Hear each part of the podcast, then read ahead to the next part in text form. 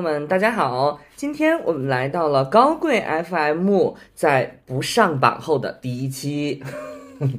呃，你你准确的应该这样解释：是我们不能在，我们没有资格上网了，上榜了。对，我们已经被小宇宙彻底拉黑了，以后咱们就是封杀了，私域流量了，朋友们，私域流量了，咱们就是这怎么了？怎么了？就在这硬，咱俩在这硬着头皮胡说，就就已经被封杀了，人家官方也没发文呢。就是对，呃，上上一期和上上期我们就没有冲上这个榜，但是这标志着一个新的时代的开始，就是我们进入到了自力更生的时代了。对，从此之后呢，我们要么上榜，要么干嘛？要么下下蛊。嗯，行了，嗯，今天。这一期我俩准备聊一聊我俩上周一起去参加了一个活动之后产生的一些感受吧。嗯，是的，是的，我们上一周呢一起参加了。这个作者的这个新书发布会，这回是真的作者来到了现场啊，不是像上次那米歇尔一样，我们给他卖书，他也不管我们。但是这一次呢，我们来迎就是就是见到了两位书的两本书的作者，然后这两本书对之前好像提到过，是不是？这两本书是这样子的，就我最早是在豆瓣上看见推荐的，然后当中一本书叫《我在北京送快递》，哎，很吸引人。对，我就觉得这个应该是一个纪实的吧，因为你看名字你就感觉他肯定是讲自己的经历的嘛。嗯。然后我自己个人，因为其实平常我在家天天点外卖，对吧？就靠外卖活着，然后也靠快递，嗯，支撑我这。过剩的物欲，所以我当时对这方面是很感兴趣的。嗯，我当时就买了这本书回来，然后读完我就特别喜欢。嗯，然后完了我就跟曹富贵说过这本书。嗯，我他有一次来来我们家录播客台评价这本书，你怎么说？对我当时看到这本书，我就是说你一看这书，你一翻你就感受到那扑面而来的那种活力、生命力和它的那个存在的价值。我当时就说了，二零二二年所有的书都可以烧掉。就留这一本就够了，新出的所有书全部都烧掉，然后就这一本就够了啊！很极端，真的很极端，很极端，很极端，很极端。对，那个对我朋友那两天还说呢，说这个世界呀，它就是特别极端，从哎从从从一个极端跳到另一个极端，我就说了三字，什么东西？我喜欢，我就喜欢极端，哎，你这个这种才能给人的那种 shock。但是我我后来思考了一下，就是因为生活呀缺乏一些个真正的活力，所以要通过这种强刺激来证明自己还活着。但是人家这书就不是，人这书就是处处都是那种不算刺激的刺激，就是人家用生活去体验了这个东西。所以那天我们参加这活动，就是人家这个作者，还有另外一个作者，对。呃，其实这两个作者他们的工作是有共通之处的。就我在北京送快递的这一位作者，他叫胡安烟，嗯啊，然后他呢，其实我那天没有问他年纪多大，但感觉他应该是比我们两个可能要年长几岁，大一些吧，但一些有限，没大大一些，对，没那么大，对，但他也感觉不是很很年长，所以也算是年轻人，还好，嗯，对。然后另外一位叫王继兵，大家可能呃也许听说过，他在。呃，微博上面就是很多人转发他的诗，其实他的诗很火，他那个诗叫《赶时间的人》，包括他最近出的这本诗集也是同名，叫《赶时呃赶时间的人》。对，然后他对他这本诗反正特别打动我，这这个诗集，嗯，我之前在网上有转发过当中的几篇，有一篇叫《新寺庙》，嗯嗯嗯，然后那那首诗。我就特别震撼，哎，真的力量太大了，我到现在我没敢读完，因为我真是读几首我就得停下来。然后昨天有一有一首直接又给我读哭了，我给你我给你念一下这首诗。昨天我也是，咱们一人来一首吧，咱们先从这个王继兵老师的这个开始跟大家。今天咱们就是一边读他的这个诗，一边读他们的这个文章，一边跟大家分享我们的一个感受哈。你读一个，好，好，我要读的这首诗叫做叫做远行，嗯啊。他这首诗是这样子的：第二天需要远行的人早已睡了，母亲独自一个人在院子里推那盘石磨，要赶在天亮前磨出糊糊，烙出最新的煎饼，给给出门人携带多日的口粮。后来，每当夜里有类似乌鸣的声音，我都会想起院子里的石磨和独自推磨的母亲。五旬后的我已没勇气产生离家出走的念头。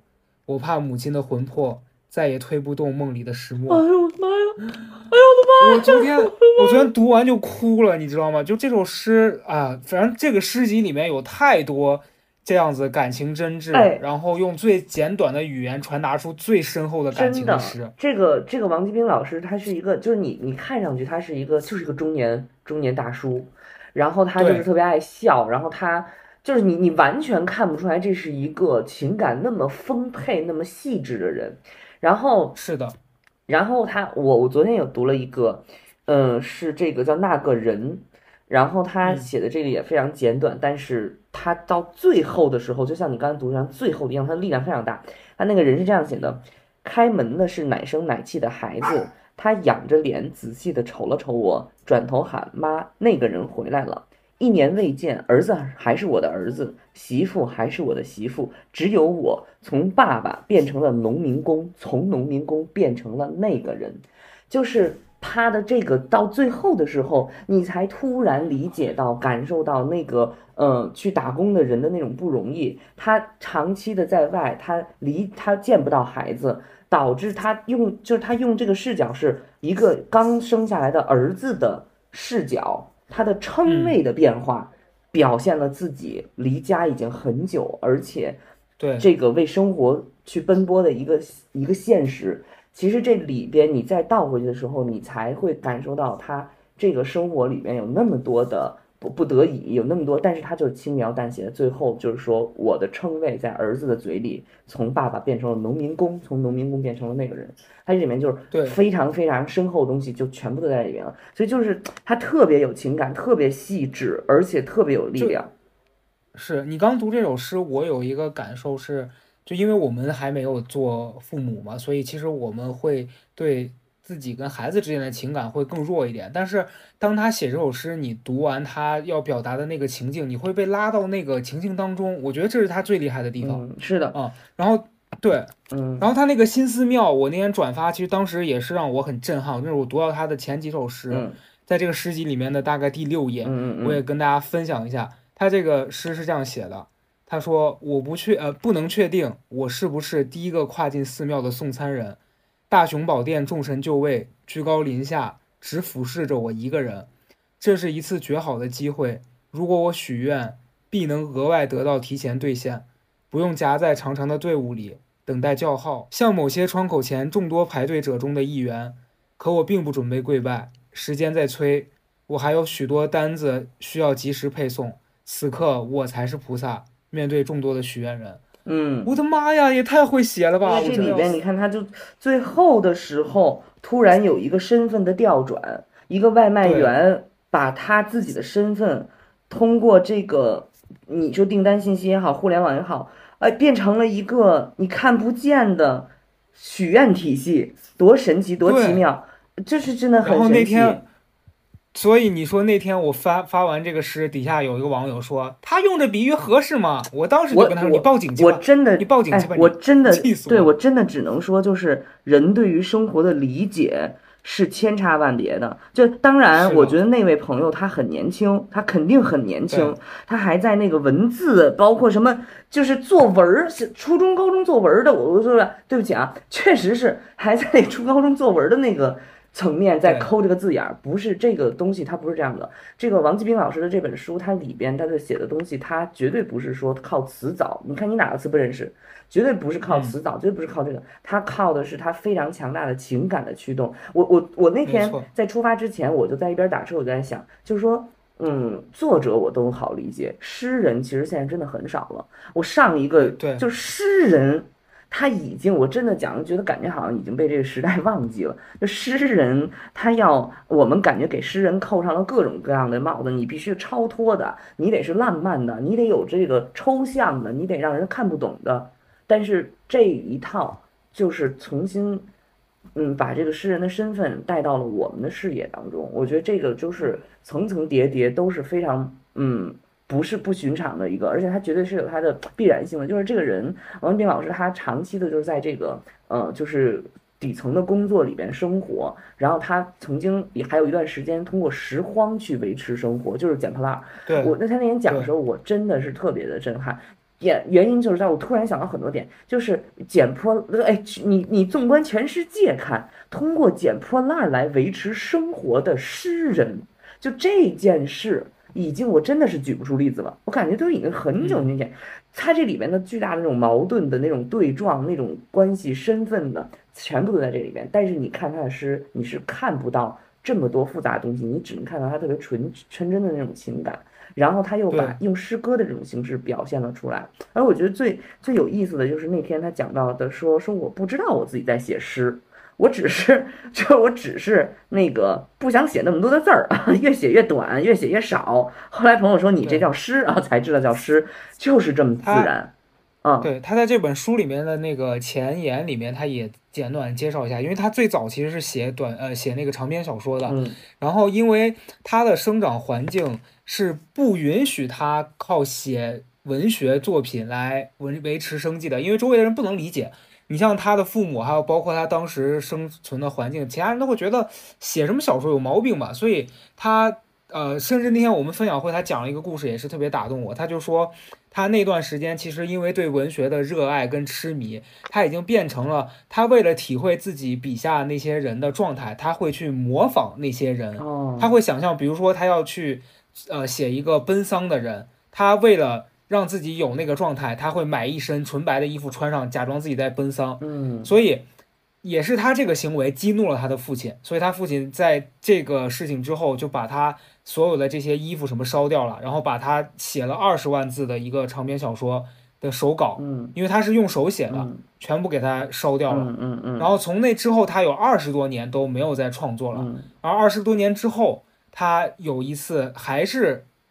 重新开始创作了，嗯然后我觉得这个就很让我觉得，是你知道吧？就像命运，就是你你兜兜转转二十年，你还是回到了这个起点，就让我觉得特别感动。对我，我觉得这件事情就是，嗯嗯，那天其实老高有问了一个问题，就是说对于王斌老师也好，哈，回回来那个老师也好，就是。大家做这件事，写书创作，它会给你生活带来什么样的变化？你身边的人怎么去看？你身边的人读你的东西吗？如果有人给你加诸一些各种各样的这种标签，说你是超凡脱俗的，你又会怎么去化解这些问题？其实所有的这些问题都是大家非常关心的问题，它本质就指向说，当你做了一件跟你的身份和你的这个环境所不符的一件事，而它往往在别人看来是过于高轻飘的事情的时候，你怎么去面对它？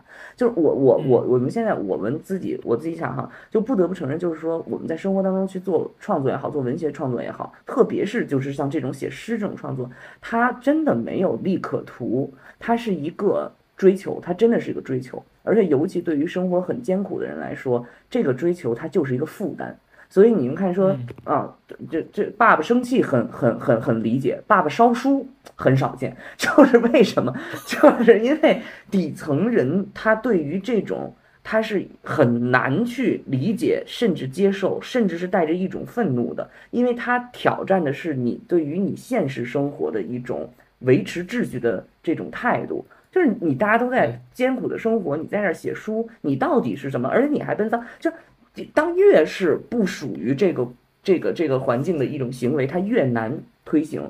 就我特别理解这个这个事情，而且我觉得这非常这非常了不起，就是。嗯，当当当，你比如像王文斌老师，他去写书，他肯定是跟这个这个什么谁谁谁去写书，普通人去写书，或者我们这样的人去写书，他遇到的困难是不可不可相去比拟的。我们遇到困难就是说，嗯，今儿个想写，坚持不下 去，对，今儿个想写而不想写。这个你知道，他那天他那天有一段话特别特别打动我，他就是我在问他，我当时问了一个问题嘛，那个其实也是我个人比较想要。听到他回答的一个问题，我就问他，我说现在这个时代，大家都那么追求所谓的干货和效率，嗯，就你看你现在刷一个抖音，三分钟你都觉得长，你恨不得他给你提炼成那个三十秒，对，包括咱们的那个微信群里面粉丝群，他们经经常我看底下就说太长了不看，给我总结一下，就他们老想要花最短的时间得到最大的信息量，嗯，然后我就问了两位老师一个问题，我说那。对于你们来说，你们在做文学创作，其实很多人可能在今天是没有那个耐心去读你的作品的。嗯嗯嗯。啊，对于这件事儿，你是怎么看的？然后王老王老师当时回了一句话，我真的非常，我觉得说的非常好。对他说，呃，在他看来，就文学这个东西，它其实是星空。然后现在很多让让大家视野被占据的那些东西，其实是闪电。嗯，他说闪电是短暂的，但是星空是永远都在那儿。对。然后他那天讲这句话的时候，我真的觉得我好想哭，说的太好了，就是。哎，他太好，真的说的太好了。就是我我我我也对这个特别的特别的特别的理解。就是他那天说，就是说呃，再亮的东西，现在有很多再亮再亮，它也是闪电；有些东西它再微弱，它也是一颗星星。你所有看到的星星都是恒星。哎，我觉得这个对于这个的理解太太。敏锐了，我真的是这种感受。我当时就是在想，我拍的那些短的视频也好，什么也好，它其实是工具性的，就是这种工具性的东西，它就是一时的。你无论是令人学会一个头，这个呃化妆怎么化，衣服怎么穿，还是说去一个地方怎么去玩游玩的攻略指南，它都是一时的。它都，这也是为什么今天自媒体那么累的原因，因为变化太快了。你这条视频今年能用，明年就不能用了。那景点变了，人们的化妆习惯变了，所以你花了那么多的力气去做，做的都是片刻的东西，所以这就然后你还得。拼命的去满足大家对你的要求的那个胃口，对，而且因为一旦你给不了他，他就会离开。而且你得要求你在这种好，那你你就知道这个自媒体也好，或者现在我们看的短视频也好，或者看的很短暂的东西也好啊，你就知道这个东西它是一时的，你就得不断的问自己，我现在做了这么多，它一定留不下来，不能长久的东西，我到底有什么好处？那必须得变现，就是。你看这个整个这个逻辑，就是说我们今天这个快的节奏的生活也好，快的产品的生活也好，它最后导向的就是你立刻能不能换钱，你立刻能不能换意义，因为它没有长久意义。其实这个是所有人都理解的，但是你的文学创作也好，你的写书也好，你对生活的写写这种事，它是长久的，所以你能再从他们身上感受到一种安定。我知道这个东西它能够长久，我知道这个东西它能够留存下来，所以我不追求这个一时一刻的这个利利益，或者换言之，是我因为不追求一时一刻的利益，我才能创造出长久的恒定的东西。我觉得这个东西就是就是说这种创作者他的底气，他的 peace，他的这个平和的源头。嗯，我觉得说的特别。还有一点，还有一点，我想分享的是，你知道那天在这个活动过程当中。王老师一直给我一个感受是，在我们的理解范围内，我们觉得他的生长环境和他后来工作啊，包括他在社会上遭受的这些我们所知呃我们所理解的苦难嘛，嗯嗯可是他还是能那么乐呵呵的，你不觉得那天他整个过程从这个活动开始之前到他中间分享，他整个人都是特别开心。我觉得那而且他的那对他的那个向上不是装出来的，我觉得。一个人一定得完全能跟他的生活和解，他才能体现出那个状态。对，我觉得，我觉得，呃，与其说是和解哈，我的感受就是他是非常强大的这种消化能力。我我我我，就像我们所说的，就是比如对于你来说，就是这个儿时的校园霸凌，对于我。我没这问题，那么 我不算，我不对。你这话就是你的问题所在，你知道吗？你看不着。对，你继续说，你继续说。那那个，嗯，可这，然后可能是我这疯病吧，反正就是这这位王老师的话，他他他能够谈笑风生一件事儿，就证明他已经把这东西消化了，而他到现在还在送快递。为什么？就是他不想脱离他这个创作的环境。如果他认为说我送快递也好，我的艰苦生活也好，是一种折磨，是一种我不能承受之重，那一定急切的想摆脱他。可是他现在出书了，仍然在那生活里。这个就是说，他已经把他的生活掌握住、掌控住了，他不再为这个东西而痛苦了。这个就是说，不一样的人生阶段。我们还是是一个年轻人。我觉得，呃，这么长时间以来，我听了那么多什么企业家呀，听了那么多什么这成功人士的讲。都没有这个有力量，就这个人都都没有这个，呃，这两位老师有力量，真的是这样，真的是这样。那天那天那个现场结束完了，不是你还折回去买了两本书嘛？然后我看到你发微博，他们给你签了名、提了字，然后我才意识到，哎呀，那天我怎么就已经忘了这件事儿了？因为我那天其实很投入在这个过程当中，然后我也有点累了，之后我就有点忽略这件事儿了。第二天我思前想后，我还是给那个编辑老师发了。微信，我说如果方便的话，麻烦你让那个老师帮我签一本书，你寄给我吧，因为因为太重要了，这个东西对我来说。然后你知道那个编辑的那个那个小姐姐。她就给我回了一条微信，她就讲聊到王老师上次的一个经历，她说，呃，有一次活动，然后要坐七八个小时的车，等于说活动方私下就给他订了这个车票了。嗯完事儿对于他们来说，他们就觉得挺抱歉的，因为七八个小时很久，嗯，对吧嗯？因为一般作者可能会很介意这件事儿，然后他就去跟王老师道歉，说那个我们觉得挺挺不好意思的。然后王老师就特别乐呵呵的跟他讲说，没事儿，以前比这苦多了。嗯嗯嗯你知道吧？就是我觉得，哎呀，然后他这件事儿让我想反观我当年，我就突然觉得我那时候很不懂事儿，嗯你知道吧？嗯就是对于同样一件事儿，你的阅历不足够的时候，好像对于王老师来说，他的文学创作能被大家知道，他有机会去跟别人分享这件事儿，对于他来说是一个特别美好的体验，嗯所以他不在乎这个路上他要遭受可能七八个小时的高铁，对他来说根本就不是吃苦。嗯可是我在想，我在二十几岁的时候，那时候反正挺挺幸运的，有了输出的机会。可是那时候我会认为，我出去是要见到喜欢我的人的，嗯。然后你要让我坐七八个小时的车，我肯定是觉得你你是让我在吃苦。是，然后虽然当时没发生这样的事儿嗯，但是那个时候我我就想到，人家出版社当时让我去学校里面做这种校园活动的时候，我其实是很抗拒的，嗯。因为我就想说，你为什么要让一群不认识的人去，我去跟他们分享呢？嗯。我为什么不去跟一群已经认识我的人去讲我就我的所谓的成功学吧？嗯。就是只有到了今天，我经历了这些，再看到他这样的人，我才能意识到我曾经是多么的不成熟。嗯嗯，所以，所以这个事儿对我的震撼真的是还挺大的。是这个王老师在这个书上给我写的这句话也特别好，生活之重嗯从不重重于生命本身，就是，哎呀，真的是真的是很好。然后，嗯，就是我想说，就是呃，这个老师哈，就是大家有时间真的一定要去看他这个书。你有机会的话，他后边陆陆续续都会有这个人的访谈，肯定会你在主流媒体当中也会看到，因为他确实是非常有力量。然后我自己感受到就是说，嗯，外卖员也好，为什么我们对于这件事情这么关注？包括其实我们就是坦然讲，为什么就是说他这个书受受到这么大的关注，而他后来之后一定会受到更多关注，就是因为外卖员以及包括我们所说就是胡安烟老师他之前做过的种种的这些工作哈，他是相对来说在社会当中是比较压力比较大的，是呃是最容易被别人忽视，最容易被人就是轻视的对待的一些职业。然后呢，大家会把自己生活当中那种戾气、这种呃这种愤怒、这种等等东西，我们看到很多这种东西加诸在这些工作从业者身上，但是他们用他们的创作告诉我们的是，我能够对待这件事是非常有。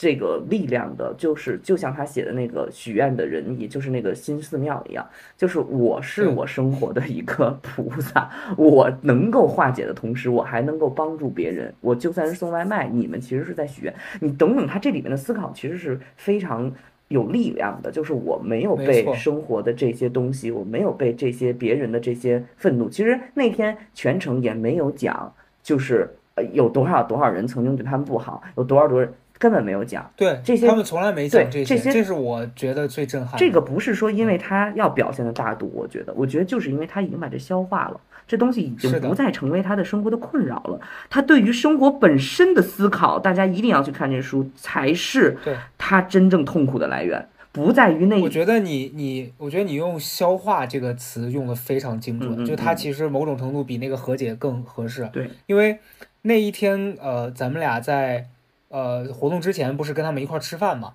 然后我整个的，因为我叫上你，其实也是我的防御机制，因为我很害怕 我跟他们俩不熟，然后上来聊天儿，可能万一万一会有这个不熟的这个状况，然后等一下也很尴尬。确实，所以你在我会比较比较放松嘛，对吧？嗯嗯，当然，我其实中间一度邀请你跟我一起去，你后来也拒绝了。不行。但我觉得其实我觉得我我那天啊，你说对我我，那你我先问你，你觉得那天我其实 OK 吧？挺好的，整个下来，挺好的，我觉得挺好的。我觉得是一个，就是我觉得很好的一个地方，就是没有把自己的观点带到对别人的问题当中。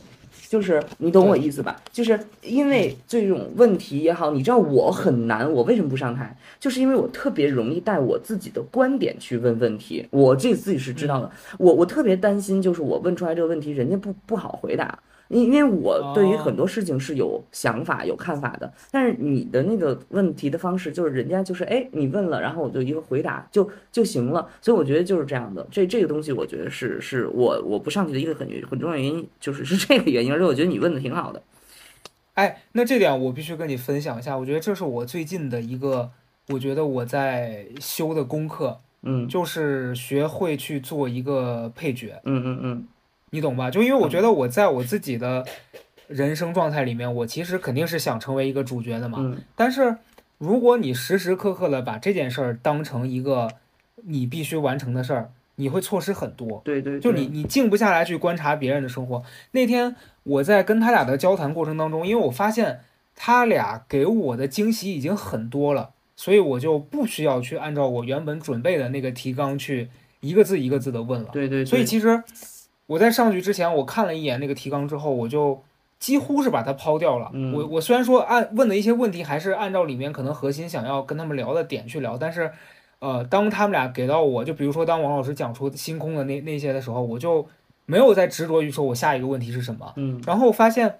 他们俩真的就是给给到我比较震撼点，就接着你刚才那点说，就他们俩消化了自己经历的这一路的不顺利，还有包括我们看到的所谓的艰苦的这些瞬间，他俩有一个很好的点，就是那个胡安岩老师在他的书里面有一句话是说，呃，怀着恨的怀着怀着恨意的人生是不值得过的，你知道吧？嗯然后那天我在活动当中问他一个问题嘛，就他在书里面写到一个故事，就是他之前在送快递的时候，有一有一次是被一个反正女客户吧，就反复的这样子投诉消遣，嗯你知道吧？对，投诉，然后就让他呃，明明是他自己地址留不对，然后反复让他改改改，完了之后还因为他送不到就投诉他，反正就类似这样子的事情。事后他特别生气，嗯，然后他那一瞬间他就觉得我将来不干这个工作了，我一定要去报复这个人。嗯我觉得这个瞬间我们可能每个人都会有，嗯嗯嗯经常。我以前也也在上班的时候，我觉得哪天我辞职了，我必须在群里面就是把那老板搞破鞋的事儿给他说哎，呦哎呦，听听听听听朋友们，这这个就类似啊，我可我可这这是虚构的，不是真的。对，完事儿呢，完事儿呢，呃，那个胡老师他就说他在手机上面有一个备忘录，嗯他就当时姑且称之为这个仇恨名单，报复报对仇恨名单报复备忘录吧，嗯他就会在上面写几月几日这个谁住哪个地方，嗯，他就说等到哪一天我不干这活，我一定要去报复这个人。嗯嗯但后来他说，他就讲他书里面也写了，就当这个事儿发生之后没多久，嗯。他就把这个全都删掉写了。下来就写，他说他写下来的时候就已经过瘾了，他写下来的时候就已经放下了，这是一种天赋，你知道吗？我真觉得这这是我需要修的。哎，这是我是经常越写越气。你知道，所以我跟你说，这是一种天赋。我真的跟大家讲，这是一种天赋。那天有一个观众在问说，你创作之间，你认为天赋更重要，努力更重要？我觉得这个问题可能不是这个最核心的问题。最核心的问题，我其实觉得这种善良也好，这种就是他的这种呃，这种我们所说的啊，这种善良，这种消化力，它真的是一种天赋。为什么？就是因为。苦经历苦难的人很多，或者甚至于很多自己在这个不幸当中或苦难当中不自知的人也很多，然后接受过教育的人也很多，但是他本性当中带有的这种能够放下、能够消化的天赋的人不多。就是嗯你懂我意思吧？就是很多的人他能够写下来，写下来越写越近。我为什么说我那什么？就是我很多的创作，包括我很多的表达，都是因为我始终都对这东西很很难消化，我就消化不了，所以我就后来怎么样疯了。对我就是这种 这种情况，你知道吗？这个就是我的天赋，这是我的天赋。你可能有些人他就是呃一直就是抱怨或者什么，我干脆就什么。但是这个两位老师他就是能把它很好的处理，这这才是他的天赋。我觉得这种东西是所有人需要去学的。我真的觉得这是一个性格也好或者什么的闪光点。我相信就是他不做创作，我们生活当中其实有很多这种人，他不做创作，你看不见他，但是他的性格也有这种闪光点。我觉得这个真的是太太太宝贵的东西了。嗯是，然后他们俩还有一点是，你知道，对于我来说，可能有时候我我这几年我见到一些因为这个知名度突然一下子改变了生活状态的这个年轻人，嗯他们可能会有一种比较浮的那种那种气质，嗯你知道吧？嗯就是他会变成。因为这个爆红也好，或者是因为这个机会改变了他的命运，嗯他会有一种精神暴发户不知，所措，精神暴发户，对，不知不知所措，然后一下子觉得自己选择很多，然后很飘，什么都想试一下。嗯但是这两个老师上真的是看不到这个。对，然后中间我我跟胡老师，我俩中间去上洗手间的时候，就在短暂的聊天嘛。然后他就问我说：“是不是一直在北京？”我说：“对。”然后我就问他，他说他现在定居在成都。嗯嗯嗯，然后我就问他，我说：“那您现在主要的工作收入来源是什么？”他就说积蓄，嗯。他说以前做的一些事儿可能有有一点积蓄，但肯定也不多。嗯。然后现在写作这件事儿，其实肯定是不挣什么大钱的，尤其是他们现在虽然说大家很被这个触动，但我必须跟大家讲啊，现在做这个文学创作，除非那种畅销书，一般的书可能也没大家想象中那么赚钱对，钱。这就是一个啊矛盾，你知道吧？你我说对就实话，就是说你写的好，这种成分的好，它就是很少有人读。但是你要写，你要想卖钱，那就是成功学，就是那些咱说难听烂大街的书，你它就是有一个矛盾。嗯，这个所以说这两事儿个人很不很不很不容易。对，完事儿那胡老师就跟我讲，他说我其实不是一个物欲很强的人，嗯然后我跟太太也没有孩子，所以呃，我现在就做一些创作方面的事情，我觉得很知足。嗯然后我就觉得他的那个状态是让我觉得你很开心，能看到有人在今天他可以放下那些世俗意义上的成功，然后盯着自己喜欢的事情，就让自己开心就好。我觉得这个太棒了。他们俩，你你知道胡老师给我感觉是他比较呃松弛，在他自己喜欢的事情上，然后那个王老师他给我一种活开了的感觉。嗯嗯，然后嗯对，然后就是就是这么回事。那我就我在这个里边思考，就是说我们作为什么也好，你可以去买他的书，但不要过度的打扰人家的这个生活，就是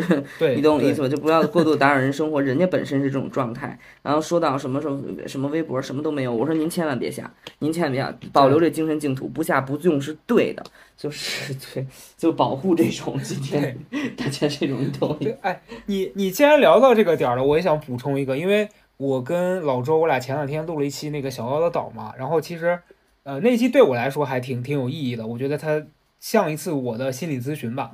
完了，我那期我发出去了，然后底下就有评论，有好多人说啊，我想跟他聊一聊怎么怎么样的。然后中间有一个网友就就就问，我就把他的微博发给那个微博名字发给这网友了。然后到下午，网友回来跟我留言说说为什么你俩聊的时候，我觉得很有魅力？我单看他的社交媒体，我觉得他也挺无聊的，你知道吧？就我想说的是，大家其实应该学会珍惜你已经吸收到这个能量的东西，不要过多的索求。就是我以前也会这样，就我看到一个作者的书，我觉得这本书特别打动我，我就恨不得把他所有的书都买回来。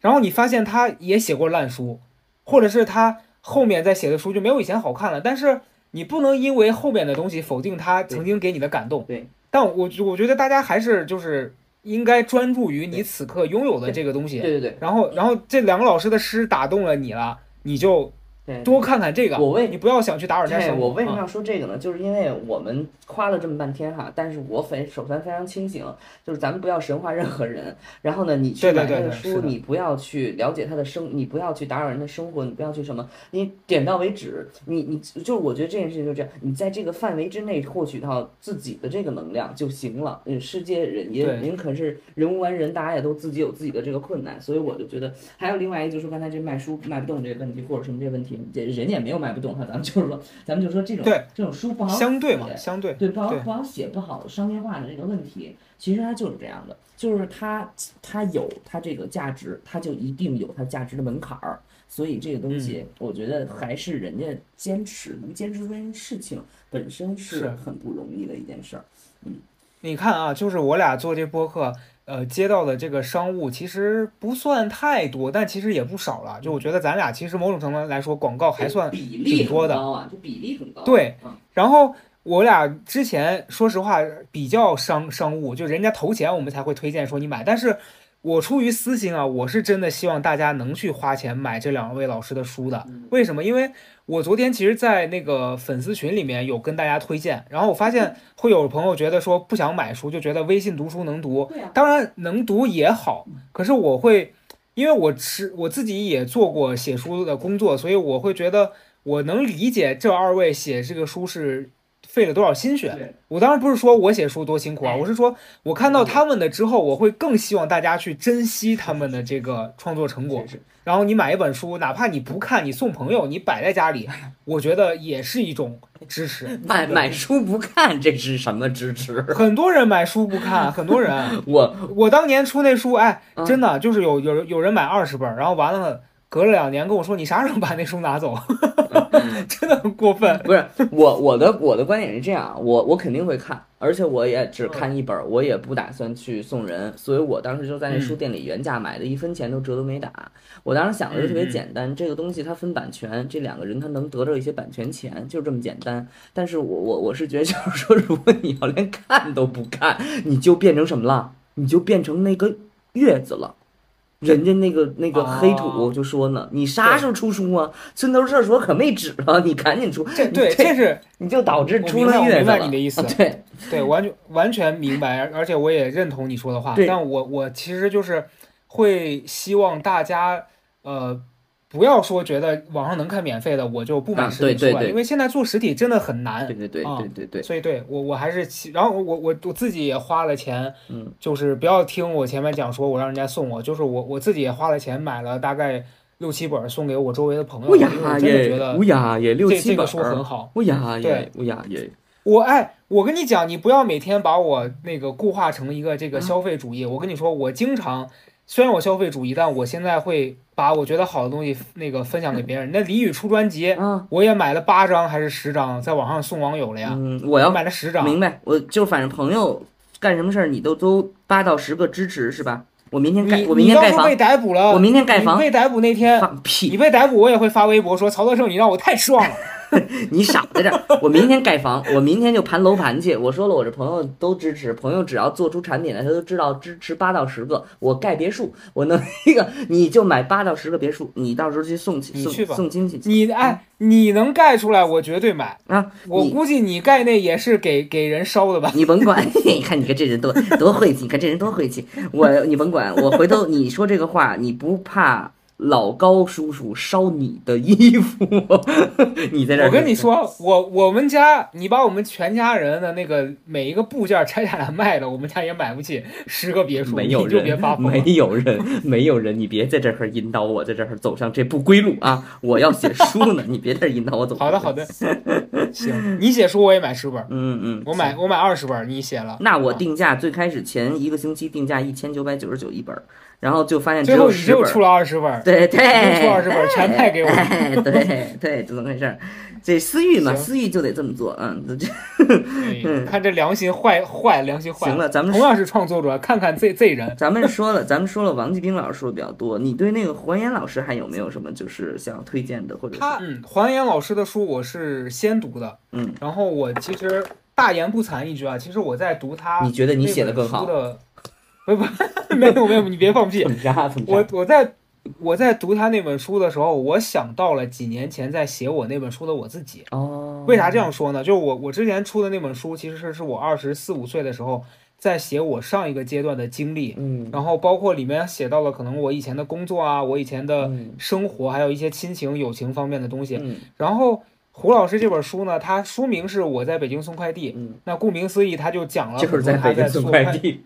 做快递员的，它里面其实分三三趴，第一趴是讲这个在北京送快递的经历，然后第二趴是讲他去上海做快递的这个，就是有一些工作变动上的事儿和和他一些其他工作的经历。他整个书是分三个部分的，但是他这里面比较打动我的一部分是他对人和对生活的思考。嗯，你知道，他第一趴是讲他在大型物流公司里面的一些工作的体验，就是因为里面会涉及到一些他在。这种大型工作里面被当成螺丝钉的这样子的过程当中，他对整个这个过程里面的思考和他对精神上的追求。然后我在看的时候，那本书我大概就一个下午我就看完了。然后我看完之后，我就也是在他的那个情绪里面，你你会有有一瞬间觉得说我被他带到了他的那个生活氛围里面。然后他中间还有一部分讲的是他之前在一上海的一个。这个好像是一个自行车店里面工作吧，嗯，然后他就讲了那一个小小的自行车店里面他跟那个老板的关系，嗯，然后还有几个竞争这个同事之间竞争的关系。嗯。然后中间有有一小番，我可以短短剧透一下，就他讲到说，因为那个老板本身是很有热情的嘛，对做这个自行车店，嗯。但他自己又其实呃在管理上又不太行，嗯。然后他他就很难笼络人心，嗯。然后他为了让自己的这个店里面更好的运营起来，他就老是用一些错误的管理方法，所以他让这个胡老师当时夹在中间就很为难，哦，因为如果胡老师配合他，那其他同事就会视他为眼中钉。嗯完了，他就在讲这样一个小小的店里面就会这些风起云涌，嗯包括后来他有两个同事会偷东西，嗯他也他也不知道该怎么处理这个场景的。然后我当时在读这个就觉得，他真的是有一种能把日常生活记录下来，但让你觉得好像这东西又真实，然后又像一个很像电影的情节的感觉。有一种美，有一种美，有一种现实的这种美。我懂你的意思，大家一定要去看，你就会知道这种我们所说对这种美是什么了。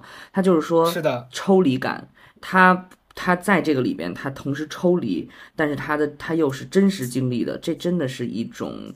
一一一种一种要去看感受的东西，是我说这意思吧？嗯一种美感，对有一种美感，有一种生活的美感。可是那种美感不是浪漫化的美感，是一种经过思考了的美感。对，然后他在书里面后面还有一部分讲他自己曾经做生意啊什么的，就是我跟胡老师接触下来，我觉得他可能是一个其实相对比较腼腆的人，嗯，就我觉得他跟外界的人相处、沟通，其实对他来说是一种消耗，嗯但是他呢，现在做的这个事情，比如说跑这个书的宣传，他又得尽量的敞开自己，嗯。而且他在跟大家展示自己的心路历程的时候，他其实是比较放开的。嗯嗯，我觉得他那天给我的感受就他很很真诚，他他们俩都是在那个问答过程当中，我觉得能做到知无不言吧。那个胡老师特啊逗，胡胡胡安岩老师特别逗，每次就是老高提完问，然后呢，因为上一次就他俩特好笑，就是什么，因为上一个问题一般因因为最开始是胡安岩老师先回答的，他上所以每个问题都是王继兵老师最后回答。老高再一问问题，他没有来回儿，他又问问题，新开一轮儿，所以每一次胡安岩 就是没有办法，必须自己先说，然后他又不好意思，他就拿着话筒，那那他说那我先那那我先来吧，那我先我先来吧，王老师。每次都是那我先说，对，因为这个一轮一轮，就他们不会跟你来不来去的说这个问题，所以每一次都他都我我也有了个经验，对下次再碰到这样子的那个就是作者，我会跟他讲，你你先说吧，对我先说，您先说吧。你先中插一个小问题，你打乱一下节奏。然后因为那天就是特别特别的板正的一个节奏，就是老高提问，呃，王那个胡文艳老师先答，王老师先答，老高提问，胡文艳先答，王老师先答，老高提问，就来来去就这个 turn，一直在那儿循环。对因为我跟你讲，我觉得这也是线下和做播客这个区别。因为如果是咱们俩，你知道，我也适应了咱们俩这个节奏。一问一答。如果有有嘉宾，我不说的时候，你肯定会插话。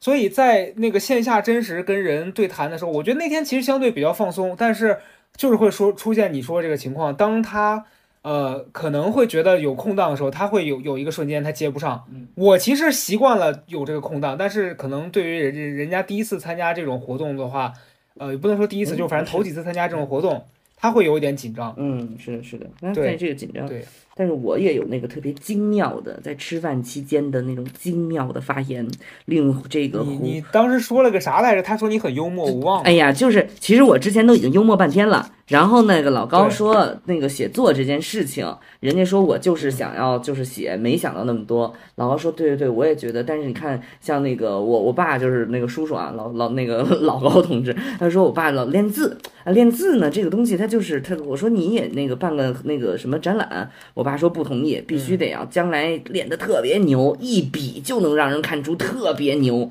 我就立马就说，我说写 哦，对，我说写什么东西能一笔就让人觉得特牛？写个拆字儿啊，写的那拆迁的拆字儿，给人写墙上那画天那大笔一挥画一圈儿，好人 全家出来，大哥 真牛，谢谢您，谢谢您，我们家翻身了。你那天发这封之前，本来那胡老师相对比较腼腆，他一直在跟编辑在聊他明天工作的事儿。你一说这，我看他噗嗤笑了，然后说：“哎，你还挺幽默。对对对，咱们这幽默就是真幽默呀。对吧？而且接特别快。所以那天我就说呀，我说让你跟我一块儿去，然后，但后来我也想了，其实那个场合如果你上去，确实场面会有一些失控。对对对对，那俩人那人家俩人只能在那跟着乐了。就是我懂，我懂，还是就是说咱们个人的这个消化能力有限，咱们个人消化能力有限。你说你对于生活的问题，对吧？我发疯，人家不行；我这个戏谑，人家也不行。人家认真讨论，我进去了，所以咱们就是。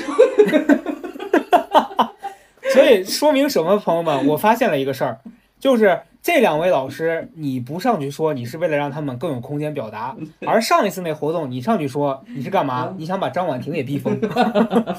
不是，对，所以我就觉得，就是对于这种现实的生活的这个探讨或者什么也好。他一定是有消化能力的人才能去那什么，而且我整个这个感受哈，我真的是，呃，听完了之后这个感受，我脑子里得到了一句神谕，你知道是什么吗？又得神谕了，又什么？非常精简，但是非常至理名言。我拆，我们放屁，我们我们不歌颂苦难，我们歌颂的是能够化解苦难的人。你懂吗？嗯，就是很多人会觉得啊，你看这些人怎么怎么样，然后他还甘之如饴的。我们对些不不是这样的。就这一次接触之后，我发现我们对于那些可能呃，这所谓觉得让人觉得生活不容易的这些，但是人家能应对过来的这些新闻，之所以去传播它或者什么它，我们不是在歌颂苦难，我们是在歌颂这个人。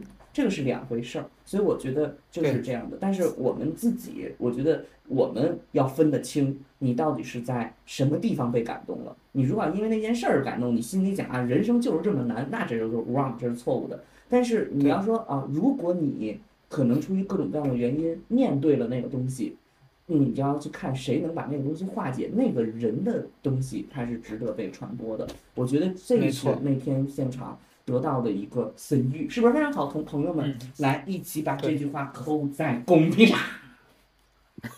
咱这个要抠的越来越长，以前就是想要，现在要抠这么长，他们可能记不住。你甭没有，就你就你记不住，人家都能打。经常有人打。那我抠，这次我我说这个节目发出去之后，这句神语我抠三遍。嗯行行行。其实我有个问题想解释一下，就是那天在现场，就是前面你刚提到过，就我当时不是问了一个问题嘛？我说就是我曾经在抖音上面有刷过一个这种呃参加了诗词大会的这种小哥，然后大家普遍的理解的里面概念里面就会觉得说他是一个外卖小哥，他写诗他很牛，他是一个这个隐士的这种高人啊，所以。大家就会给他贴上一个标签，说他淡泊名利。我当时看到的时候，我其实会产生一个问题，我就想说，呃，你能说这个人是主动选择了这件事儿吗？就好像很多人习习惯把他们架在一个比较高的位置，是有一种说，我觉得这样子的人是我的精神追求，所以他做这件事儿，他是有他他是有选择，可是他选择了这样神话。但我在想，这都是神话。对，我在想，其实。对于我来说，我看到的胡老师和王老师，他们俩是本身生活是没给他们多余的空间选择的，没有人生下来是因为他们救世主，对他们是接受了自己现在的状况，然后在这个情况之下去做自己喜欢的事情，然后让自己产生了新的可能。我反正我看到的情情景是这样子的，所以我希望大家不要把很多事情。就是以自己的理解给他神话，一定要给他总结成一个合理化的东西。其实可能没有那么多事情是需要合理化的。这就是你看到这个，对啊，这就是我之前说的那个天赋，就是没有人生下来要当救世主，没有人生下来要所谓追求淡泊名利，跟世俗的一切去对抗。没有人的使命是这个，但是这世界上仍然会有一些人这么去做。他是，这是因为就像。没有人生下来要去要去发疯，然后，但是他有这么一个，你是怎么搞的？我我不是为了发疯啊，我不是为了这什么，对吧？我懂，都举就这个例子，他不是为了去淡泊名利，你是真疯，你就是疯了，就像人家是真的要去写东西一样，他生活中有各种各样的东西。这个我觉得你提的这个啊，就后来，嗯，我有想到就是。嗯，因为因为后台那天就是完了事儿之后，咱们不是去那个咸宁七的 一个夜场活动嘛，然后后来那个、呃，就是有朋友就曹曹宁问我说你想干嘛，然后我就我回答不出来，我回答不出来，但是呢，我们就有一个非常简短的一个讨论，我那天就提到了，就是这两个两，就是说我生活当中，嗯，你你可能。呃，很多人有追求、有成功的那个追求，或者有所谓我们今天年轻人大家说要成功、要努力的那个追求，但是这个东西它向来和物质没有关系，就是。嗯，你像，因为大家今天就会说啊，我我得要努力，我得要去挣钱，因为我缺钱或者什么的。然后我那天就问我说，谁缺钱呀？今天咱们今天这一代人，没有人会再去露宿街头了吧？就如果说你没有什么特别重大的失失误的话，你没有会说露宿街头了吧？你不会再面对那种特别艰难的物质生活了，因为它是时代变了。但是大家今天还在疯狂的或者是热切的去追求，没问题，但你得分清这个东西是你在追求成功还是在追求金钱，这是两码事儿。像你的成功，如果是生活的成功，我觉得那天的这个分享会也好，什么也好，我觉得这两位人都是非常成功的人，因为他在自己的情感上、自己的表达、自己的生活里都做到了游刃有余，做到了这个能够面对，这就是成功的。这本身生活就已经是成功的了，但是这个始终跟钱没关系，这要摘开。所以今天我我提到这件事情的原因，就是因为所谓的什么淡淡泊名利，所谓的什么这些东西，它其实就是一个问题：你到底要什么？你如果想要追求钱，想要出名，这单向来多都没问题，但你不能把它跟你的。你的人生的成功挂钩，这不是一回事儿。当然，你说世俗成功就是挣钱和出名，可是如果你人生的成功，你就是要做一些所谓的恒久的东西。那恒久的东西有可能是你的家庭、你的情感的维系、你的自己的人生自己的评价，或者是你把它输出作为书也好，作为什么也好去表达，这些是那个成功。但是它这些东西一定要清醒，就是它不是为了挣钱，且它很有可能挣不了钱。你说你把你家庭经营的挺好，你能挣钱吗？你们家凭一个五好家庭，居委会给你发四百万，不可能。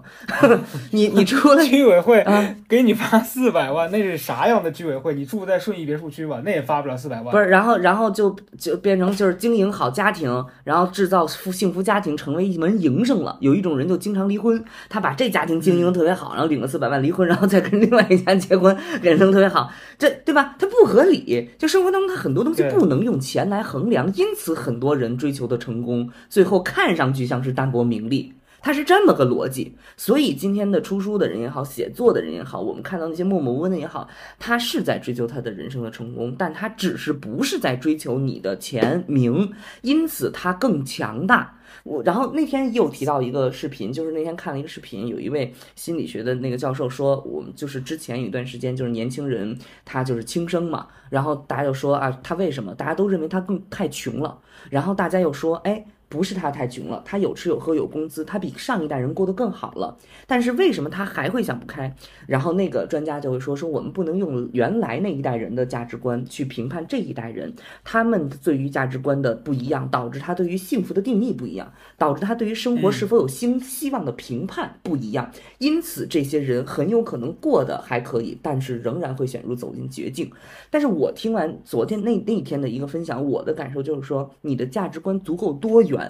你就会更加强大，你就不会因为你可能现实生活艰难，你像你这样说的胡安烟老师，他现在用积蓄在生活。如果你用那个金钱积累的来评判，他是失败的，因为他的金钱现在在走下坡路。可是因为他的价值观更多元，他知道什么东西可以得失，什么东西他就造成了他的生活我可以继续维持下去。这个东西才是那个强大之处。所以所谓的淡泊名利什么，这全部都是一个问题，就是我们到底在追求什么。那个追求那个东西，它如果不跟钱挂钩，你一定要清楚那个东西最后换不了钱。我那天想，我痛苦之处就是在这儿，就是你做这件事儿，你想挣钱，那有些事儿他他妈就是不挣钱，那你还想让他挣钱，那你肯定就痛苦呀，就是这么回事。那就是你的执念嘛，对吧？对，我我我跟你讲，就是呃你刚刚讲的这一段，我觉得和我最近的一一系列的思考是有很强的关联的。嗯我不是是那个才去了这个五台山嘛，然后当时去完五台山，嗯跟我那朋友看了一个戏，哦叫《又见五台山》，哦，是那个王朝王王朝朝歌的又见系列之一。嗯王朝歌导对，演的，然后它它里面呃有一处情有一它里面有一处情节，就是在讲那个呃，有一个卖煎饼的大妈，嗯然后她每天，呃，体格因为很强壮，因为她要推她那个煎饼车，要爬上一个很高的这个坡，然后她每天在爬那个坡的时候，她都发出那个很大声的这个吆喝声，然后她发生发出这个吆喝声的时候，她其实是为了吸引楼上一个呃，嗯。她眼中的特别娇贵，然后很很美丽的女子的注意力，哦，然后他就说，因为我特别希望成为那样的人。嗯所以每当我喊这喊这个号子的时候，我是希望他能出来看我一眼，然后我能看到他，我也会希望我成为有一天我能成为那个里面的他的样子。哦这个设定好浪然后漫。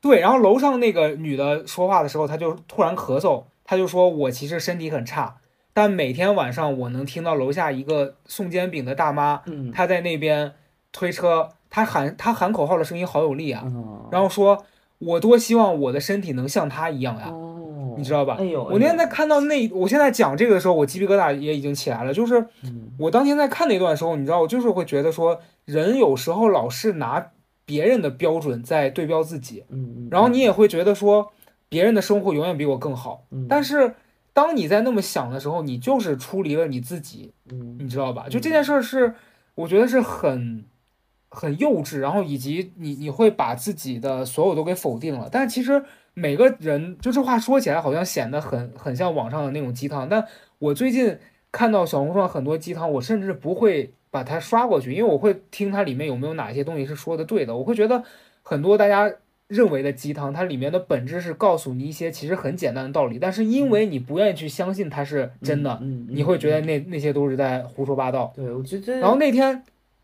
这段戏里边，他传达的这个就是我们永远在羡慕别人，但其实我们有的东西其实也是别人羡慕我们的。然后我看到那两位老师身上的点，就是你像你说，你说如果我们用这个世俗意义上的成功，都有钱都有名，他俩的书可能跟很多畅销书作者来比，嗯不是那种卖钱的书。嗯可是我们俩愿愿意花一个小时的时间做一期节目来跟大家推荐，就是我们认为他们俩的精神价值真的是给了我们很大的震撼，嗯。而我们又觉得我们做这个播客能让一部分人感受到我们传递的这个情绪价值，所以我们觉得我们做这件事儿非常值得。嗯，对，嗯是，嗯。我觉得，嗯，你举的这例子可以可以升级一下。你比如说，我要开始了，又不妙了，又不妙了，小心点吧。我们能够花一期的节目去讨论这两位作者，但是如果你要用金钱的衡量，你觉得我们会花一期的节目去讨论那个帕梅拉吗？那个帕梅拉，他全球在那儿带着人又蹦又跳，他挣多少钱啊？